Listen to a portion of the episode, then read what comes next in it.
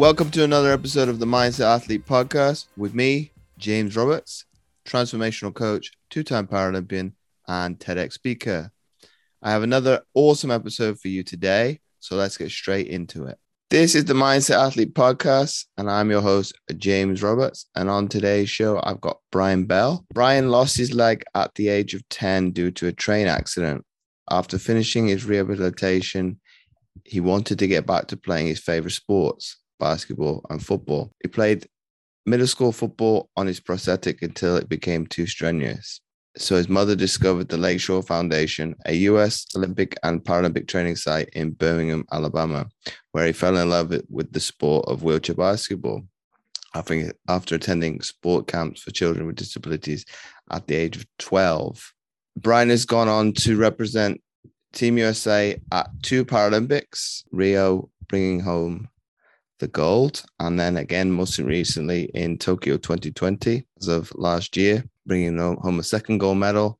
And is also a two time silver medalist at the World Champs. So, welcome onto the show, Brian. Uh, thank you for having me, James. Appreciate it. The pleasure is all mine. So, if we go back to the very beginning, what was some of the adversity that you you you faced mentally having having lost a leg at, at, at, such a young age? Uh, it's the kind of general and standard things you go with. You know, you, after it happens, you wake up in hospital, um, kind of not really realizing what happened, kind of thinking that it's all was a dream. The things that you kind of uh, remember happening, um, happening, uh, but then you realize that yeah, it, it wasn't a dream. It happened. You lost your leg, um, in that moment or in that short period, you kind of, um, you know, think about all the things that you might not be able to have the chance to do because you, you know, have you lost your leg.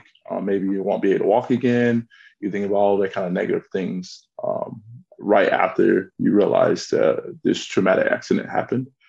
Uh, but I was fortunate enough when I was in the hospital, um, having the people there at the Children's Hospital, my mom, my friends visiting me, uh, a lot of people supporting me, um, making sure that my life isn't over um, just because I lost my leg. And there's plenty of opportunities uh, to kind of get back up, walk, even run, and do even activities on a prosthetic um, if I put the work into it. So it's kind of my kind of mindset after it all happened uh, was to try to get back to more of a normalcy of uh, of a kid, you know, growing up and going back to school, hanging out with friends, doing all the other kind of normal things. Do you feel a sense of um, fortunate and a little bit humbling to be obviously your where you were brought, brought up to have the Lakeshore Foundation to be on your doorstep? Oh yeah, I was very fortunate, especially kind of growing up in um, playing against other athletes or hearing stories of uh, other um, athletes having to travel, you know, hour, two hours, even um, to another state to kind of play with a team um, because there wasn't any teams in their, you know, in the area or in the neighborhood. So I was very fortunate to be able to have a, you know, location like that, literally right in my backyard, um, 15 minute drive away. Um, so I was definitely very fortunate. It's an awesome facility um, has plenty of stuff to do swimming pools weight rooms three or four courts all pretty much anything you needed to do in terms of you know trying to be an athlete they pretty much had it. And i was able to have that access to that um, pretty much from middle school to on so. But having the the setback of not being able to play football after middle school was it was it love at first sight for you that you fell in love with basketball then, or fell in love with a different kind of basketball, but obviously wheelchair basketball? Um, like you mentioned before, basketball and football growing up were kind of my my go-to sports, especially football. Um, being in the South, football was kind of a big part of of growing up. Um, especially if you're a big Alabama fan, um, they're kind of well, pretty much our professional team, um, even though they're a collegiate team. Um, that's how much uh, kind of the fandom is down there. Uh, but I would say that it was kind of an easy transition just because I already had that strong love for basketball already. Um, and I, and I still did a lot of kind of able-bodied basketball even after starting wheelchair basketball. I just love basketball in general, and I just love the sport. So that's it was kind of an easy transition from um, not playing football standing up to being in the chair and playing basketball sitting down. Gotcha. So I'm going to ask you a very difficult question now, Brian. Okay. If we fast forward to your collegiate days, why do you pick the University of Illinois over obviously where you live uh, uh of mm-hmm. of a, a, pretty pretty uh, pretty prestigious program as well in the mm-hmm. University of uh, Alabama's adaptive program? Was that a mm-hmm. difficult mm-hmm. decision for you to make? It was very difficult. Um, you know, I was, like I said, I was a big Alabama fan growing up. Um, so it was it was difficult. Even my um, my high school coach was actually the coach of the collegiate team at the time too. So even just to say no to him was even more so uh, of a struggle.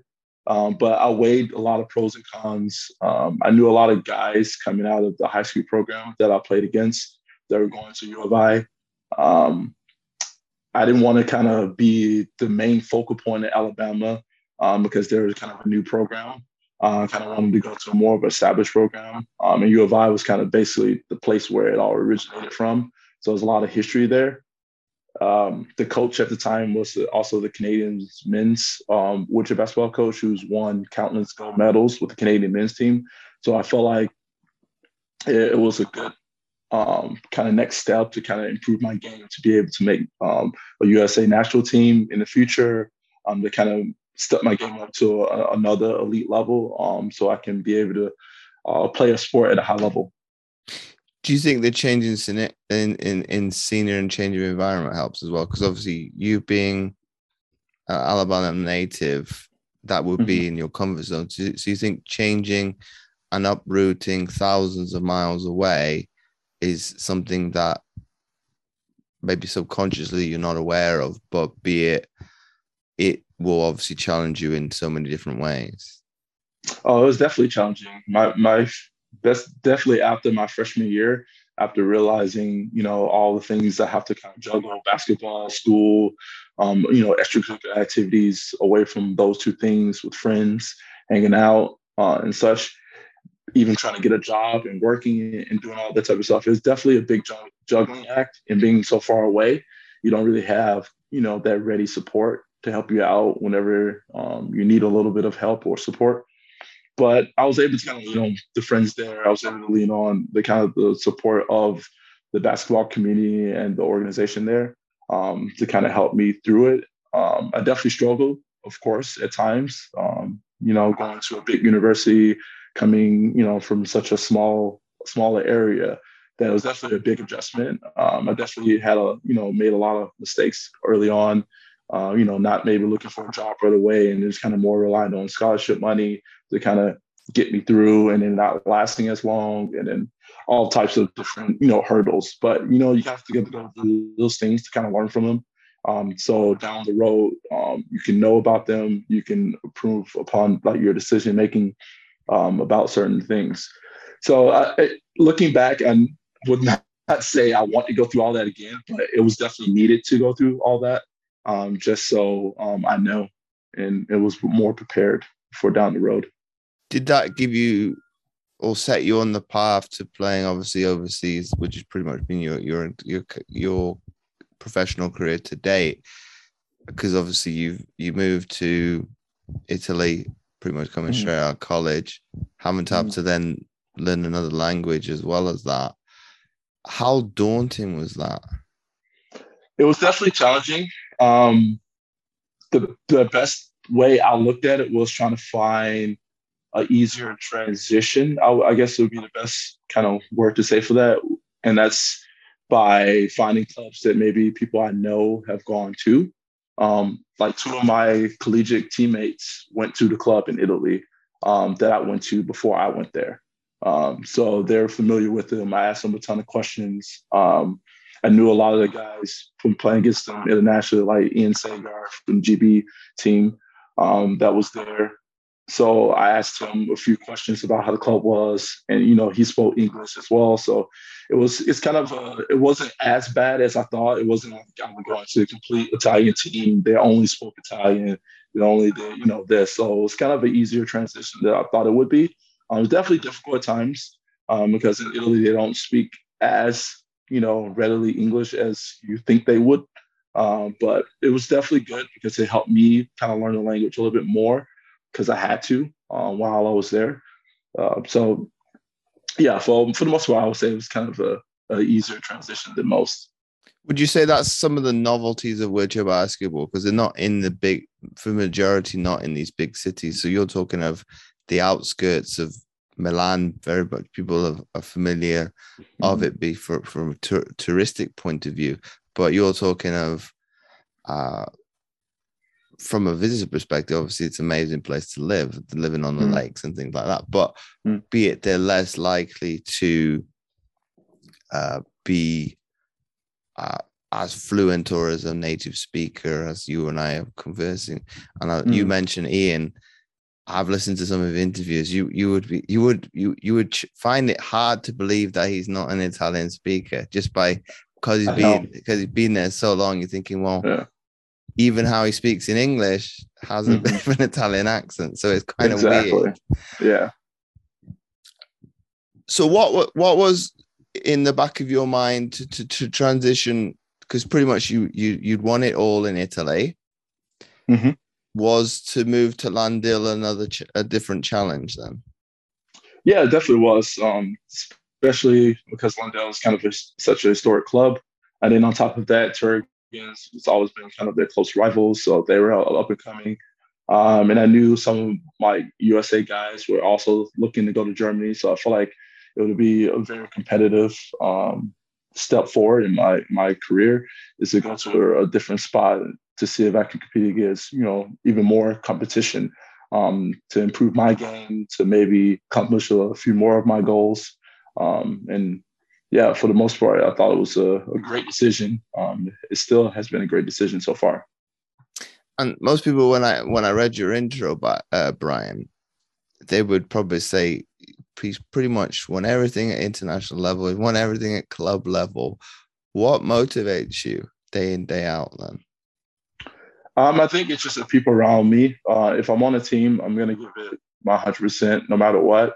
Um, and that's the thing like i'm gonna do anything and everything um, that's needed for my team to to potentially get the win um, if it's me you know being defense the whole way or diving in for other people so they can get more looks um, that type of thing uh, just for the most part i like to try to make sure everyone's involved because the way i was taught up playing basketball is that you know you're only as strong as your weakest link so like if you know you have like a class one or someone else who's maybe not as well of a shooter, you know, class two, three, um, it's not performing well. So being able to put them in certain roles to maximize the effectiveness of the whole team in general, it was kind of my my my forte and my plan. So I like what I like to do is just trying to make max maximize the team in general, even if I'm not scoring, you know, 20, 30, 40 points as long as I'm like um, playing well defensively, making sure I'm talking to everyone and making sure everyone's roles are covered um, during the field of play, we should ultimately get the win in the end. So I'm going to be harsh on you now. No worse. Uh, how can you have a weakest link in that team? Because most most of those individuals, international player caliber mm-hmm. Players, mm-hmm. do you look at it more from a game by game perspective of obviously everybody can't have a shoot the lights out every single day, every single night. Do you look at, at it more of what can I bring specifically to give something more to the team or obviously negates obviously the opposition? Um, I know going into it, um, like I would say I'll go back before I, I made a national team. The biggest kind of feedback they told me is that I'm too small. I was like, well, yeah, I know that. I can't really do anything about that. So my thing is that, well, then if I'm too small, then I'm just gonna be faster than everyone. So they can't get to the spots that can shoot over me from. Um, so that's kind of like my mindset after I missed the chance of making the London team was like, I'm just going to maximize on doing the small little things that I can control to the best of my ability, and then being able to translate over to a team aspect. So I focus really, really heavy on defense, uh, being able to guard those, you know, four, four, fives that are really, really big. Love going inside, love shooting over, you know, the other guys. So being able to maximize my defense for the team. Because ultimately, if you have a good defensive team, you should ultimately win the basketball game. So that was kind of my driving force. And then after that, I focused more on offensive aspect of things. Um, because if the team needed me to be more offensively minded, then I'd be able to do it when they needed me to do it. So I won't call you small at six foot one. it's still pretty small compared to some of the other guys. Do you, do you carry most of your height in your legs then? And is that is that is that the issue? Because your torso is not as long as say. Yeah, yes, yeah, exactly. Like I don't have as long as the torso as some other guys. Maybe like you know Rodney Hawkins from Columbia or like a Pat Anderson from Canada. Like I'm, I just don't have a long torso. I think that's the misconception I had um, when I transitioned uh, after London to play mm. obviously domestic wheelchair basketball. People assume, "Ah, oh, James, you're going to be six. I'm I'm shorter than you are." But there's mm. that misconception that, "Ah, oh, you're tall." Yeah, but I carry like you. I'm mm. my my my height is not useful in that sport because it's in my legs. It would be all right yeah. if I was playing uh, AB basketball. yeah, exactly because I'd be I, I I I can make up with long long limbs and that and that. Mm-hmm. So if we fast forward now to your international career,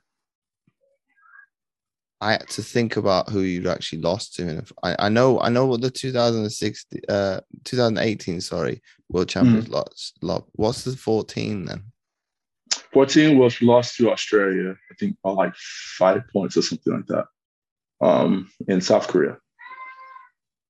So that I'm assuming still drives the American teams crazy because you, you've you've yeah. you've you've lost two world champs, but mm-hmm. six these the consecutive Paralympics, whereas everybody yeah. would want to win the Paralympics, and obviously, uh, mm-hmm. you you um, I watched uh, all the guys' Instagram over mm-hmm. the journey of uh, of the Tokyo Games, and obviously you you you took a picture of of the wall after mm-hmm. the tournament, and your only blemish is obviously losing to the to GB mm. in the group stage, uh, which would irritate you guys no matter what. Mm. You would have wanted clean sweep. Yeah. So for that, from an insider perspective, Brian, mm-hmm. how would you paint a picture of Rio 2016 to Tokyo? Because they're completely obviously they're 2 mm-hmm. separate games but what what what's what's it like having obviously a carnival atmosphere versus mm. virtually having no crowd? Yeah, it was crazy different. Um, fortunate enough that being being able to play overseas, I was able to kind of experience that a little bit with my club team, not being able to have fans because Lahn-Dill is known to have a very you know loud and forceful like fan base. So not being able to have them there at games, like you notice it like very easily. Um, so it was kind of a, it was easier, least transition for me once we got to Tokyo, knowing that it won't be fans.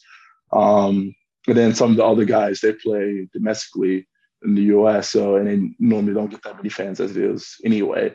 So I don't think it was too big of a deal for us. Um, uh, but definitely a challenge because we love feeding off the crowd, even if it's positive, negative. Um, definitely because Rio was amazing. Our opening game versus Brazil, like it was so many people there. It was crazy. Like just doing like you know rooting against you um, the whole time. It was just such an amazing atmosphere to be a part in. Um, and, and, definitely very missed. Uh, but what can you do with the circumstances? Um, and we just kind of rolled with uh, what was going on, and we were still able to get the job done. So so that that having that disappointment, but having the kind of euphoric meteoric rise of the Japanese team, mm. do you mm. think that was obviously we can't we can't change the present that we're living in, Do you think that would have been another milestone to having the obviously winning the gold medal on, in their backyard yeah. and obviously having a, a partisan crowd against you? Oh yeah, that would have been amazing because I know they would have probably packed it like full of people, um, and it would have been amazing atmosphere to be in. Um, it was still even with um, I know the big thing they did was they had a bunch of the volunteers kind of sit in the crowd because they're already there um, anyway. So it kind of made it semi simulate a crowd being there, um, but still not to the same extent. But still having some people kind of hearing them a little bit in the background, cheering against you, cheering for you, type of thing. So it wasn't completely dead, but again, still not the same. Uh, but yeah, it would have been amazing if, if they would have had fans there, been able to have fans there. So, what kind of mindset do you need to put yourself into, irrespective of the Paralympics, even at, at club level? Because I think even even now, you you you you, I think the most recent game you had no fans either. Mm-hmm.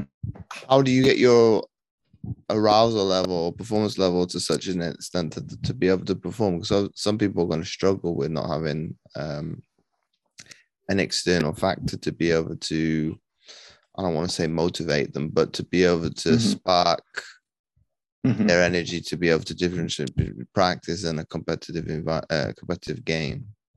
Mm-hmm. Uh, I know, especially leading into I will want to say probably after 2014 at the Worlds, I would say I started really heavily in like meditating and stuff. So being able to kind of get myself in this, the the right mindset that I need to be in on leading and going into games um, helped tremendously, especially with the focus part, uh, being able to focus on some of the smaller detail things um, that you can control. And then I was basically keeping that mindset throughout all the way to now, being able to uh, only control the things or put in the kind of perspective the things that I control, make sure that they're in the right place in the right time, making sure that um, my energy level is up in terms of did I have coffee? Did I have, you know, something enough to eat, like nutrition for your body, all those kind of things going into a game. Um, because if you haven't eaten anything or had any type of, you know, if you need a caffeine, if it's a late game, um, then you can kind of draw on, drawn out a little bit and take your while to kind of ramp up a bit in the game. And also kind of rely heavily on my defense to kind of bump me up a little bit more too, um, because I don't know why, but I always get extremely motivated on defense. You can ask anyone that that like plays with me or you play against me. I just I, for some reason just get more amped up on defense. I just want to stop the other other team or the other person that I'm guarding um, so much. So I feel like that also helps with uh, me getting my energy level up as well. Out of curiosity, what position did you play in, in, American football then? American football I was on defense. So I was uh, I played safety and a little bit, and then I played special teams um, kickoff. Do you think that might again. Do you think that might be why? It could be. It could be. It's a it's a good correlation for sure. Because ultimately, you're the la- well as a safety, you're the last yeah. line of defense. Yeah. Yeah. You mentioned food, mm-hmm. and this is probably this is probably a, it's not a misconception, but be it obviously I've been in that environment. Food is not hard to come by once you make a Paralympics. Mm. So how do you do the opposite to be able to kind of go it's all well and good 24 7 food being on demand i think it, for some people that would be absolute paradise yeah but be it from a performance standpoint of it's win it all or, or pretty much it's been been not a great tournament mm. how do you keep yourself in that kind of frame of mind as i can't eat everything in sight mm-hmm. yeah you just kind of kind of have like little cheats so i know in our building that we have a nutritional hub so they have a bunch of different like quick snacks that you can have so that way you can eat those quick snacks rather than going to the cafeteria down the hall and like kind of picking out almost because food is just so, you know, readily available 24 seven. So being able to do that um, especially like after like a practice session that you don't necessarily need to, you know, go eat a huge meal because it's kind of in between those times of like you just had breakfast, but it's also kind of too early for lunch. So having like quick little smaller meals throughout the day kind of helps kind of curb your appetite a little bit and kind of um, helps maintain kind of your energy level. And that way you're not, you know, picking out in certain sections and then being drowsy or, or sluggish later on down the road, especially on game days. How close were your buildings to, to the food? Like either either games, so say Rio, Rio, as opposed to say Tokyo, in proximity to the to the dining hall. Uh, I would say Rio was about. Let me see if I can remember. Uh, I'll say walk push about. I will say like six seven minutes, and then Tokyo walk push probably close to same, maybe like maybe a minute or two more. Um, because our building was uh, all the way down the way. It's a straight shot, but it's a little bit further down the road from it. It's very easy to motivate people to to to eat, and and obviously yeah. you and I know this. Uh, mm-hmm. It's generally the the I'll, I'll, call them developing countries as opposed to third world countries because that's quite offensive. Mm-hmm. Would go to McDonald's. Mm-hmm. And people will find this very strange. They go to McDonald's to have a salad, and obviously mm-hmm. salad the salad bars were readily i don't know about tokyo but be it mm. uh, london and, and, and beijing that i went to mm-hmm. you could get salad anywhere why why do you necessarily have to go to mcdonald's because it's free that's that is a great question i know in rio we have mcdonald's all the time you know because being american we pretty much went like every day maybe even twice a day. But it's usually not to like order like a huge amount of food. It's just certain things like I, I love breakfast food. So like I always go get like a quick know, egg muffin or something. Um, or some of the other guys will like a few chicken nuggets um, type of thing. But we normally don't like pig out, pig out, or I, I got smoothies from there quite a bit because they, they did smoothies as well um, doing Rio. So I think things like that. Also, like you said, some of the other countries who don't who doesn't have those places readily available you know they might as well take advantage of the time even if they are getting something that's at the cafeteria um, they can still say you know you know they went to mcdonald's every day or that many times while they're there so it's a different perspective on it but yeah. i would obviously say that for you that might be home comfort in terms of what mm-hmm. I, I i'm able to as close as I'm aware, replicate mm-hmm. something that is okay. I know you're away from home at the moment, but mm. I'm able to have something that will be a, a, a, probably a staple of most American diets. It'd be mm-hmm. if it's not McDonald's, it'd be one of the other chains. Mm-hmm. Exactly. So that being said, and this brings up an amazing, amazing story that I have. Okay. McDonald's has been the downfall of G- GB basketball years and years ago. Uh, oh, really? A, a, number of them. Uh, th- this is back in China.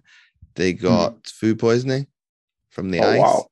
So it knocked. Okay. I don't know how many knocked out of the the team. Mm. It only affected yeah. them in the prelims, plus so it's not that big a deal.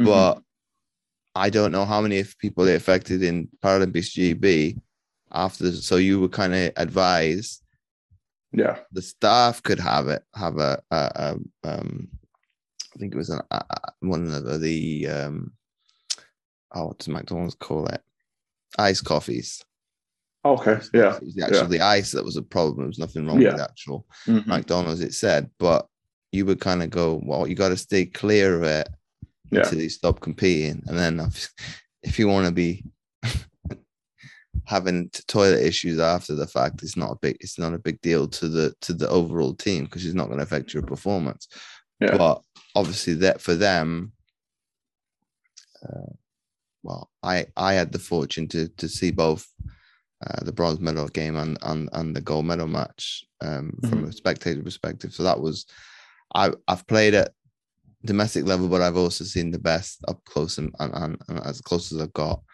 Mm-hmm. And I've known, well, Terry Bywater for years as a result of mm-hmm. uh, jumping on the team bus. Um, God, it's a long time ago.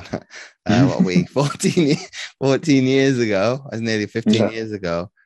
but they can joke around with people and say, "Oh, I think they got I think they got beaten by the Australians in the semi-final." So Mhm. I happen to be with some Australians athletes, and it's like, "No, James, you can get on the bus, but they can't." But they were obviously joking. It's like, "Well, we can't stop Yeah. coming back to the village if if you have no other means of knowing how to get back to the Mhm. to the village uh, because you've come on team transport anyway of Mhm. uh, be it it was a spectator bus as opposed to, Yeah. to your guys is one but i thought i'd throw that in to kind of give you uh a, a s- a- a- well and and the audience listening obviously those are things that could go wrong in that you Of don't you don't you don't ever, ever i don't think you'd ever prepare for a, drink Mhm. to sabotage your games No, you can, you But- can never really. Yeah.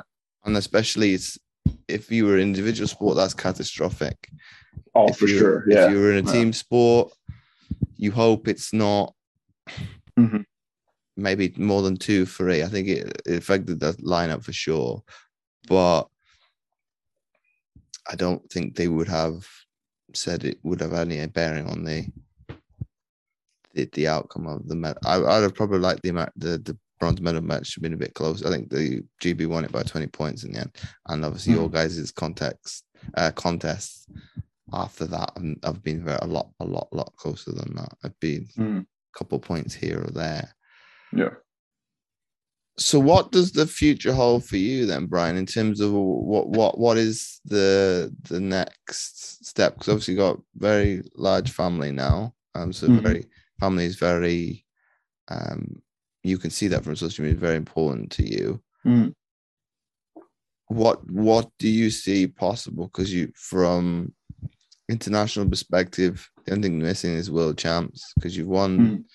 uh the your continental championship Yeah. you've won the Mhm. paralympics is that the only thing that missing or you just want to be able to have a legacy and of, of continuing on that that triumph that uh, triumphant um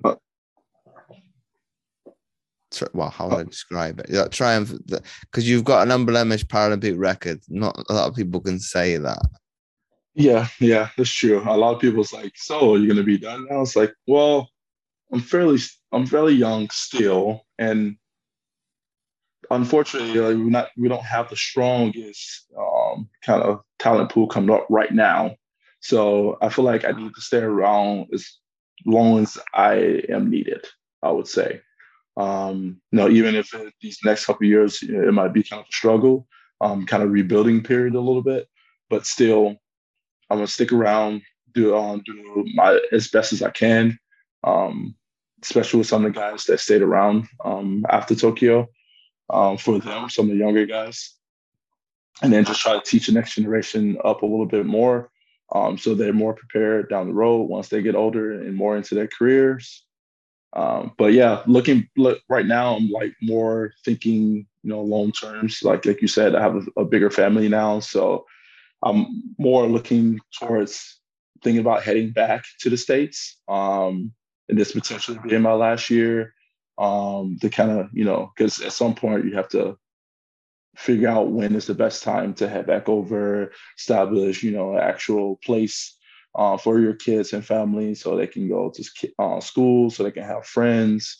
Um, you don't want to uproot them when they're you know later in school um, and then they have to basically kind of do it all over again back in the states. So I thought it's a good time now to go back when they're a little bit younger. They, ha- they haven't really started school or into school that much. My oldest, my eldest two. So um, yeah, just thinking about that now. Um, trying to because I just finished getting my MBA, so trying to figure out finding work, um, getting more work experience, so I can find a, a better job down the road um, those type of things. So more more adulting things. Um, un- unfortunately, that I have to start thinking about rather than you know just basketball all the time. Do you think it's a challenge then to to go back from a to be selfish to a certain extent from a from a basketball perspective? Because the, there's always been talk of a professional league in the US, but it's never actually materialized.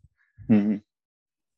Yeah, I would love for it to. Um, I'd definitely be one of the first ones to sign up, but I just it's just so hard to kind of have the right people to like go out and get the right sponsors. I would say, and we also have way too many competing sports um, in the U.S. to compete with compared to like over here in Europe. Like wheelchair basketball is like the fourth, maybe fifth, you know, sport in Germany. I would say It's, is pretty cl- high up there in terms of you know being a professional sport. You know, there's of course that's there. Um, there's football, um, and then maybe I don't know handball next, and then maybe professional able-bodied basketball, and then maybe us type of thing. But you know, in the U.S., it's like 20 different other sports that's way ahead of us uh, in terms of uh, priority. So it's just kind of an uphill battle. It's definitely getting better in terms of you know having people realize our sport is something to kind of invest in. Um, but I don't see it happening, you know, in the near future. Maybe, hopefully, maybe five years now. But it's uh, if we have the right people backing us, having the right people to kind of go out um, and kind of spread the word of our sport, then maybe it'll happen soon. But I just don't see it happening um, right now or in a couple of years from now. So love for it, but no. You mentioned a good thing, and I, I saw on your Instagram of, of your jersey with Toyota on it. What what mm. what does their oh, you can't fault them as a company uh, in mm. terms of worldwide uh, of mm. endorsement of, of Paralympic sport. What does it bring to have? I'm assuming it's Toyota USA. That's obviously back in the mm. national team. What does it bring to have that sort of pizzazz of a multi, multinational company to back uh, uh, your program? It definitely helps tremendously, and, and kind of like you touched on, they kind of been a kind of a big uh, part in the movement of Paralympic sports. They've been having different athletes and different types of sports. Um, they've, they've been sponsoring. Um, they definitely had one of our players, Steve, um, that they sponsored.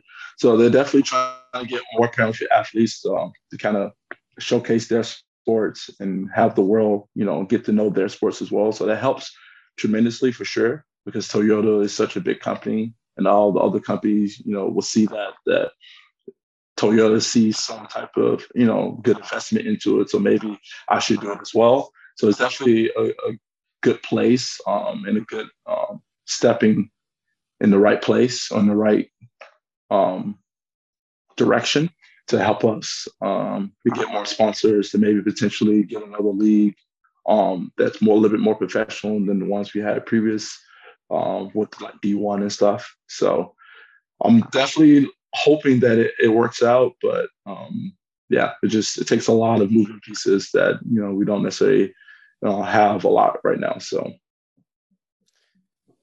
so if we rewind back slightly and we talk about Tokyo again, what was it like to finally have hmm. the same jersey as Team USA basketball?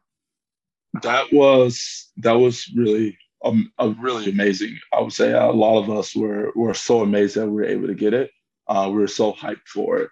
Um, it was just kind of extra motivation to be able to, you know, wear the same jersey as the able body for sure. Um, and and it's the biggest thing like for for years now. Even like before Rio, we were just wondering why you know we haven't been under the same umbrella as USA Basketball when we are USA Basketball. Um, and that's more of I don't really know the exact details, but this is previous ownership of our governing body. You know, having issues with USA Basketball, like maybe some of the things that like they're requesting or asking of you know the NWA. I don't know. I don't know the full extent of it. I know we are now um, working to kind of you know kind of rebuild those bridges that were maybe potentially burnt um, back then.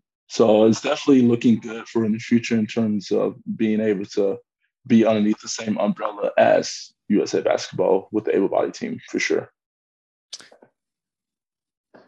would you ever like to see your jer- jersey on sale then as a nationwide then because ultimately you've you've done exactly as your able-bodied counterparts Mm. in Tokyo of winning gold. Ultimately, that theirs is pretty much well, okay. The women's almost guaranteed. The men, Mhm. be, Pretty close. don't- Yeah. pretty close. Kind of, even though I don't sound American, obviously I am. Yeah. Lu- Luxury, but I was a little bit skeptical when they lost to the French. It's like, Yeah, okay, was maybe because we're going down to. It's no discredit to the individuals that were there. Obviously, it's Mhm. not. It's not No. the first caliber team that you would ideally would like to send to an Mhm. Olympics. Thus, if you got LeBron, well, if you Mhm. probably the best probably team of late was probably the one in the Beijing. Kobe, Yeah. Yeah. That it, team. it Yeah. was pretty much all star one to ten. Mhm. The others, Yeah. gonna- You, the other teams are going to yeah. have to have a an amazing game mhm. to win.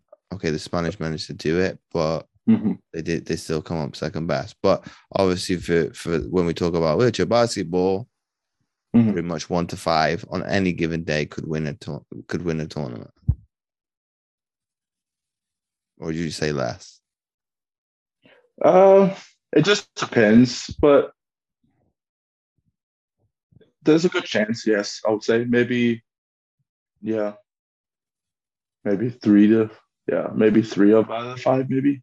Because I didn't see you Um, guys losing to GB in the pool stages based on what happened to Mm, having a head coach. Yeah. guys having to step up into the role of being coach. Obviously, Yeah. that's created political debate over here mhm, to kind of Mhm. go, well, if he's having to make all the decisions, can he Yeah, then get- play? And then Yeah. does, does it make it more difficult from a tactical position, which as a Mhm. player is probably very difficult because you you've probably got to put your ego to to side to be able to make the right decisions for the Yeah, betterment of the team. So for them to Yeah. beat you guys in the way that they Yeah. did, I I was very surprised when obviously lost to the Germans. mhm, Uh, so there was results coming. I was like, well, I didn't expect that.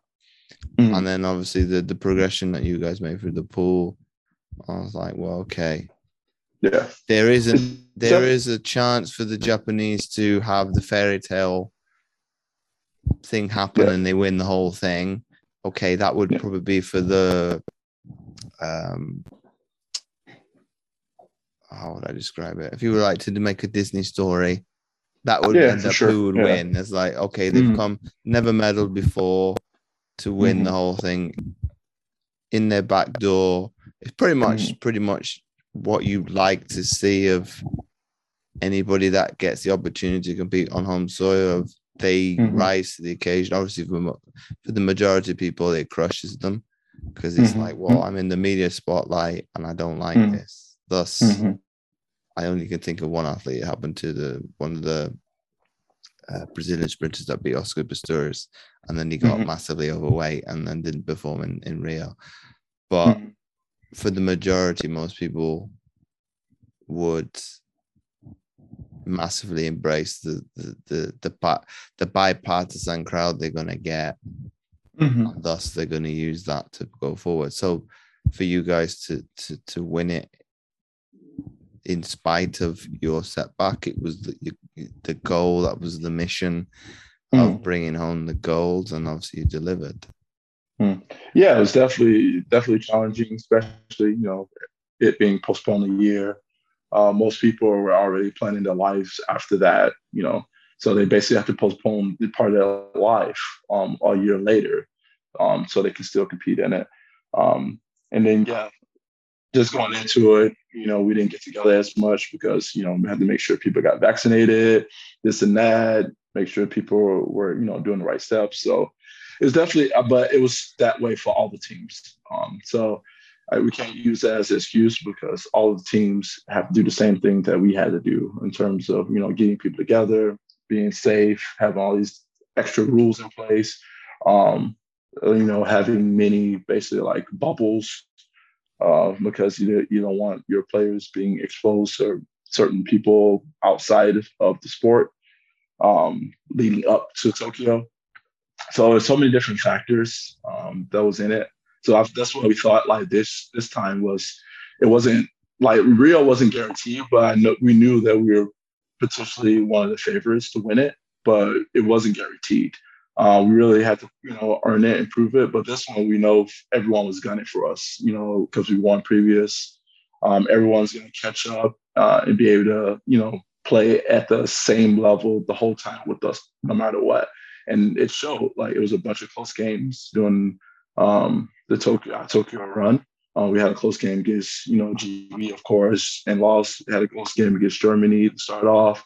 Uh, we had a fairly close game a little bit against Turkey. So it was a lot of those teams that you know were kind of improved from the last thing and caught up, and and it was close. The same thing. Japan, you know, was the same boat. They've known to lose, you know, big games, and then they performed. They were able to be a very strong GB to to get into the final. So you just when stuff like this happens, like it kind of evens the playing field. You kind of almost because everyone's doing the same thing. Everyone has to follow the same rules. There's no extra um, stuff that they can do to kind of you know help to prepare. Like they all have to quarantine. They all have to do mini bubbles. They all have to do this um, the same. So it was definitely it was definitely interesting. Definitely frustrating, especially being in a little bubble in Tokyo. But um, definitely um, well worth it in terms of keeping everyone safe. In terms of um, Tokyo's overall operation, there wasn't as many you know positive cases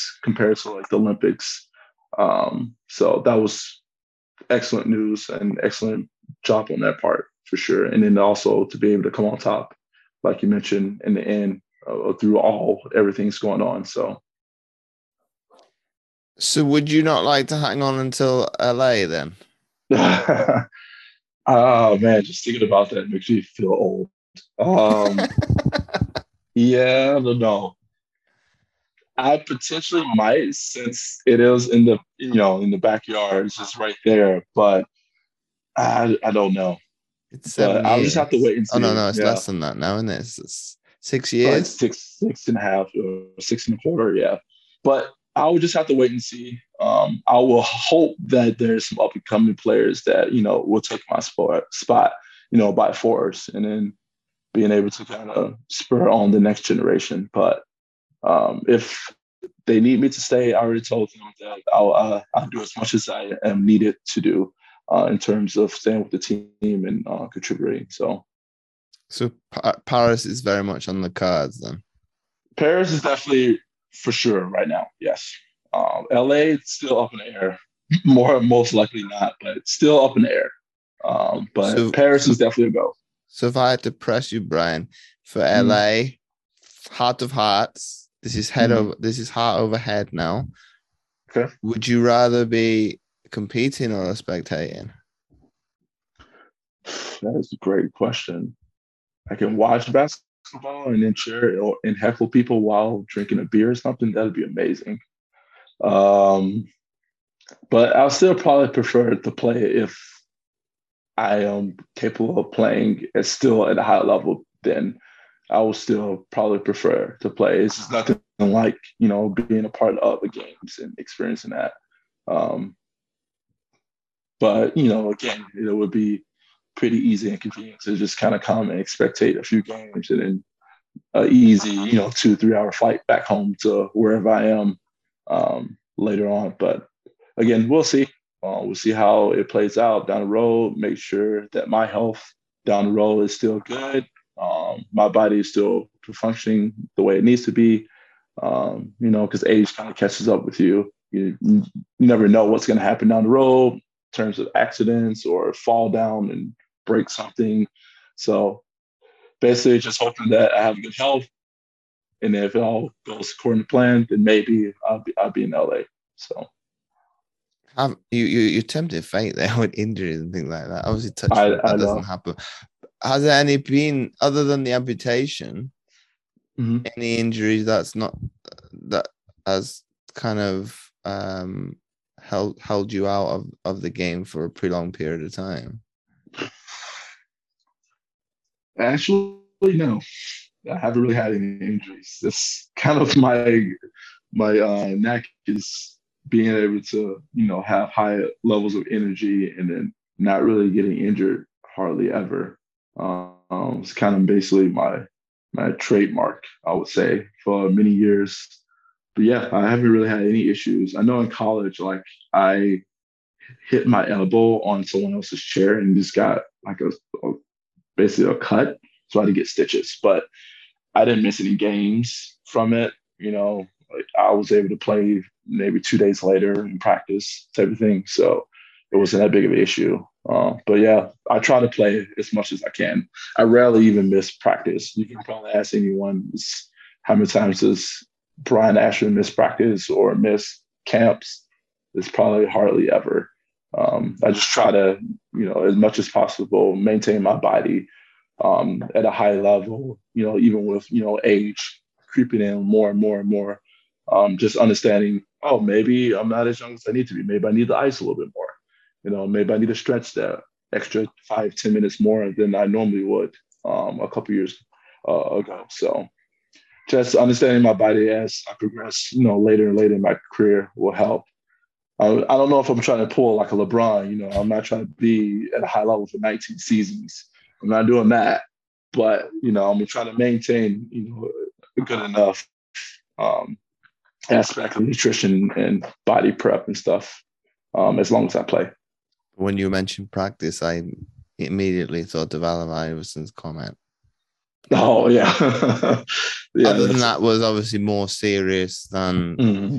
practice itself when yeah he lost somebody that was close to him. Mm-hmm. When you think of that, obviously practice is no big big deal in terms of somebody's life.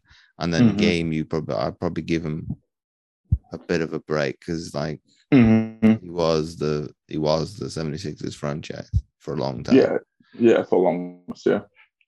So that being said, Brian, what was it like for you to have a little break then in your season? Because obviously the Euro, Europe, Europeans were mm-hmm. postponed mm-hmm. a year. What was it like mm-hmm. to have a little bit of um impromptu break in the in, in your domestic season? Um, it, it wasn't too bad. Um, I didn't 100% like it because we also didn't have anything with USA basketball either. And we normally have like a training camp or even like a tryout or something in January, and we didn't even have that. So it's basically, basically, it's like no motivation to do anything, which I really don't like. I like kind of looking forward to, to like things like tryouts or you know, a game. But like the past couple years, we had a game up until I think like December 20th or 22nd or something. And then we had tryouts in January, like first. So it was just such a small window. Like I had to constantly train. Like here, I just felt this break. There was just so much time and break that yeah, it's good, but I didn't like it as much. I wanted to still train. I wanted to still compete. Um, so it was, it was definitely hard at the beginning to kind of self motivate when I know there's nothing coming up for like a month and a half type of thing. Um, but so I did give myself a break like the first week, maybe a week or so in the break. And then after that, then I got back into kind of the normal swing of things, going to training, going to lifting um, three times a week at least, stuff like that. Um, but yeah, I just I don't like breaks. I I prefer if I can train at least, you know, three to four times a week, I do that rather than not doing anything at all. So, so do you have a hard time to to to give yourself that space, and does it have to be kind of mandated it down as you need to take a? We're telling you as an organization, take mm-hmm. some time off. I definitely, definitely from coach here, definitely from, you know, even my wife is like, you should take some time off. You know, you do basketball 24 7, like the whole year round. Like, you should take some time off. Yeah, I don't want to. Uh, but, you know, ultimately they are right. You know, you need, you definitely need to take more breaks um, to more kind of refocus and use the time, use most of the time, I kind of use training for my national team as kind of a break because it's you know diff- different sets of people, different sets of players uh, with different you know tendencies compared to your team um, over here in Germany. So I, I kind of consider that as a, as a break almost because I'm kind of refocusing the way I think in terms of how I perform with my national team compared to with my club team. Um, so the completely like focus and not do anything or do less it was definitely challenging. Um, but I I did try my best to not do as much especially like I said early on. Um, and it was definitely a nice break. Uh, I was able to hang out with family more. I was able to do stuff with them more, um, which I haven't been able to do as much because I'm so busy training and doing um, things like that in terms of getting ready to com- compete. So it was definitely nice, um, and it was a, a, good break for sure. And I do, I did appreciate taking it um, and having people encourage me to take it. I appreciate you sharing that insight to to to obviously the the, the athlete the athlete mindset in terms of it's it's mm. not always as people would expect. Mm-hmm. So obviously we're coming to the end of the show, and I'm gonna do the last two questions I like to ask all my guests. Uh, so the first one for you, Brian, is if you got to sit down with any athlete, dead or alive for that matter, who would that be and why? Mm, well, for the longest, I've been asked this question a while, a lot. So previously, it's been Kobe, um, especially now because you know he's passed now. Um, just to kind of how much he's changed the game, you know, after Michael Jordan, uh, kind of the mentality he put into the, basically the sport of basketball, um, how much work he put into his craft, um, kind of extra inspired me, especially when I was growing up and, and, watching him play and practice and do all this stuff to kind of put, you know, extra effort into my craft to kind of take that next step. Um, and be able to make a national team, to be able to, you know, be able or compete against some of the best players in the world um, and you know and compete with them and not be you know second fiddle not be um, kind of um, trailing behind them actually be either beating them or or or competing with them. So it was definitely i would say kobe for sure in his um mamba mentality for sure be the person i would like to talk to and the final question before we we sign off if you had to summarize what we've been speaking about into one mm-hmm. sentence for people mm-hmm. to take away, what would that be? I would say the summary would be no matter where you start um, in life, if you want to go into a sport, um, you find something that you are passionate about um, and you want to 100% give complete effort to it, you can make it to the highest stage no matter what. Um, just looking back, I was just a kid with very high goals, high achievements, not really thinking that it's going to come up much, but still had them. And now, two time gold medalist, um, have won countless high um, achievements over in Europe at a professional level. Um, you know, have a bachelor's degree, master's degree, uh, loving family. So even though those traumatic things in life happens, you can still bring very good and um, positive things from those things, and you can live your life. Um, you can play a sport you love. You can do anything you want in life, um, and that's my take from my conversation. So once again, Brian, thanks again for coming on the Mindset Athlete podcast. Thanks for having me. I appreciate it. Been my pleasure. Thanks again for tuning in, and I hope you enjoyed this episode and got loads from it. Anything that was included and discussed will be available in the show notes below. And I would love to hear from you. Come and connect and ask your questions. I've been James Roberts from jamesowenroberts.com. Remember this quote by Chris Harth An athlete is a mindset, it's how you prepare, think, and execute, not by some elite status or physical stature. Anybody can be an athlete.